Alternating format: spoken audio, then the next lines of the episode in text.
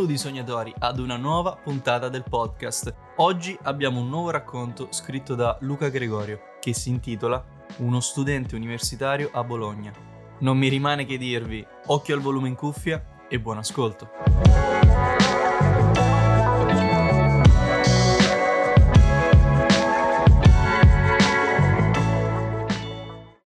Dalla finestra entrava in camera un bagliore di luce che illuminava i poster attaccati sui muri. Il mio preferito raffigurava una Chevrolet Corvette del 58. Con le sue linee sinuose era un piacere per gli occhi. Carrozzeria rosso fuoco e pneumatici a fascia bianca. Wow. Avrei dovuto oziare un po' meno a letto dopo il risveglio. Ogni volta un trauma. La colazione era la solita. Yogurt con muesli a pioggia finché non fossero sbordati dalla ciotola e mezz'ora di contemplazione della vita tra una cucchiaiata e l'altra. Sciacquata di faccia, denti e l'abbigliamento scelto con particolare attenzione. È vero che l'abito non fa il monaco. Difatti, in base al mood e al contesto, potevo uscire di casa con un bel completo oppure con pantaloni cargo e felpa. Probabilmente è ambiguo e certamente inadatto un giudice della Corte Costituzionale in canotta ed ingioiellato come un rapper, come lo è un ragazzo che si presenta ad un rave party in giacca e cravatta. O forse no. Il professor Rock diceva sempre: C'è un luogo ed un momento per ogni cosa, ma non ora. Quindi, niente bici nel suo laboratorio a Biancavilla e niente costume di Borat per un meeting con il CDA.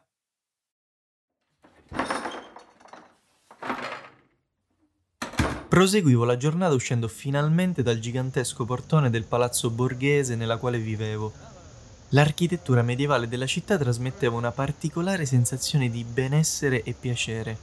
Come i portici sotto i quali passeggiavo, restituivano un senso di calore, sicurezza, come se potessero proteggerti da altro oltre che dalla pioggia. Proprio nelle vie dei portici era possibile incontrare qualsiasi archetipo. Si mischiavano tra la folla madri con figli, clochard ancora addormentati, studenti universitari ed amministratori delegati di multinazionali. Questa possibilità di poter incontrare chiunque, oltretutto proveniente da qualsiasi parte del mondo, mi faceva sentire un viaggiatore. Avevo la sensazione, una volta oltrepassato l'uscio di casa, di mistero. Avevo la possibilità di conoscere le storie di altri viaggiatori come me, di incontrare il prossimo amore della mia vita o il compagno di mille avventure. Credo sia questo tipo di pensiero che amplifichi la voglia di vivere di tante persone là fuori, tra cui la mia. Senza lezioni e con gli esami ormai alle porte, vi era la scelta della biblioteca nella quale andare a passare la giornata. Quale scegliere? Potrebbe sembrare una scelta banale, ma teniamo in considerazione alcuni fattori. 1. Presenza della connessione Wi-Fi, fondamentale. 2. Illuminazione e comodità della seduta, altrettanto importante. 3. Area silenziosa o super chiassosa, da non dimenticarsene. 4. Presenza o meno di ragazze di bell'aspetto sulla quale fantasticare durante le pause tra una pagina e l'altra. Mmm, probabilmente irrilevante. Ma tutto fa brodo. Alla fine, dopo tutte queste considerazioni, la scelta ricadeva nella biblioteca più vicina a casa e con un dannato posto libero. Perché sì. La pigrizia vince sempre e alle 11 non posso pretendere molto. All'interno della sala studio le slide scorrevano lentamente, l'aria era già pesante, i ragazzi e le ragazze uscivano in continuazione per fumarsi un drum. La luce proveniente dallo schermo dei computer cominciava a darmi fastidio agli occhi, facendomi venire mal di testa. La voglia di fracassarlo contro il muro aumentava sempre di più. Eppure, qui sta la vera mamba mentality di noi studenti. Perché uno sportivo può fare una serie di tiri in più, rimanere in palestra dopo l'allenamento, svegliarsi alle 5 ed andare sul campo mentre i compagni tornano dal nightclub. Invece, noi studenti, dobbiamo stare lì seduti a leggere 5 o 10 volte magari la stessa dannata pagina che non riusciamo a ficcare dentro la nostra mente o provare, riprovare esercizi che proprio non vogliono venire. La differenza è che a noi non tocca nessun post sui social per il sudore che ci scende dalle tempie e non solo. Nessun articolo di giornale, nessuno che ti batte il 5 dopo essere uscito da quel posto come uno zombie assetato di spritz.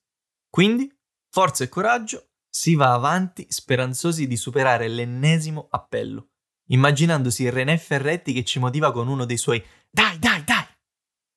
Torniamo a noi. Il momento del pranzo si avvicinava e spesso sceglievo di andare a mangiare da solo in uno dei miei posti preferiti del centro città. Prendevo uno dei piatti del menù per studenti, mi sedevo al tavolo e con tranquillità mi godevo il pasto. Per molte persone questa situazione potrebbe risultare triste o restituire un senso di inadeguatezza.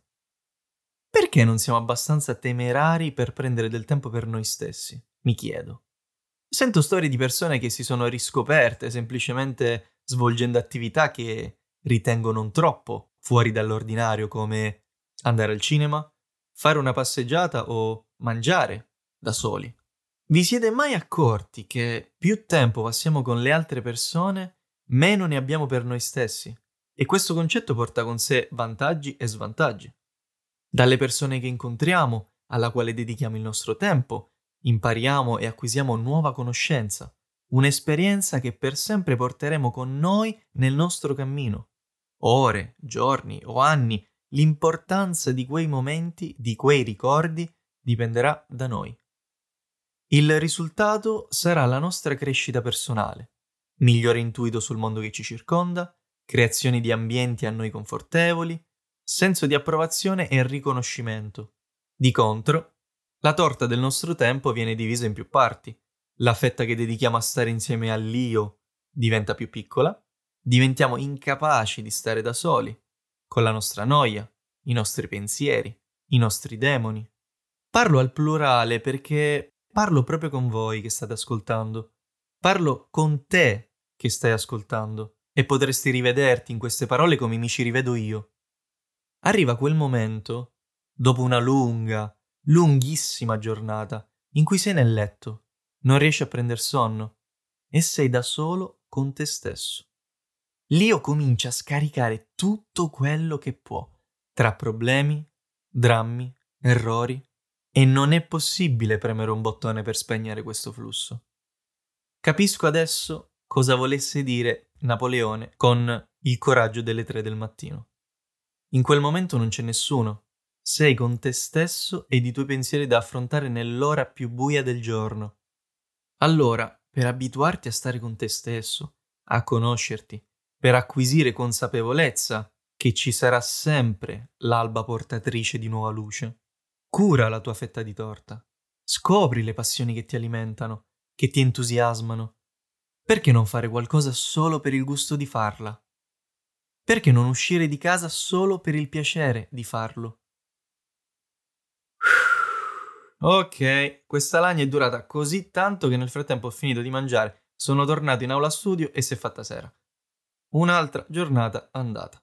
Direbbero i codardi, ma non c'è da perdersi d'animo. Lo zombie necessita del suo spritz e sappiamo tutti che non sarà mai uno. Chi voglio prendere in giro? Finirò alle due di notte in piazza a parlare con una sconosciuta chiedendole che animale la rappresenta di più. Ebbene, lo farò. Per il semplicissimo gusto di farlo. E basta.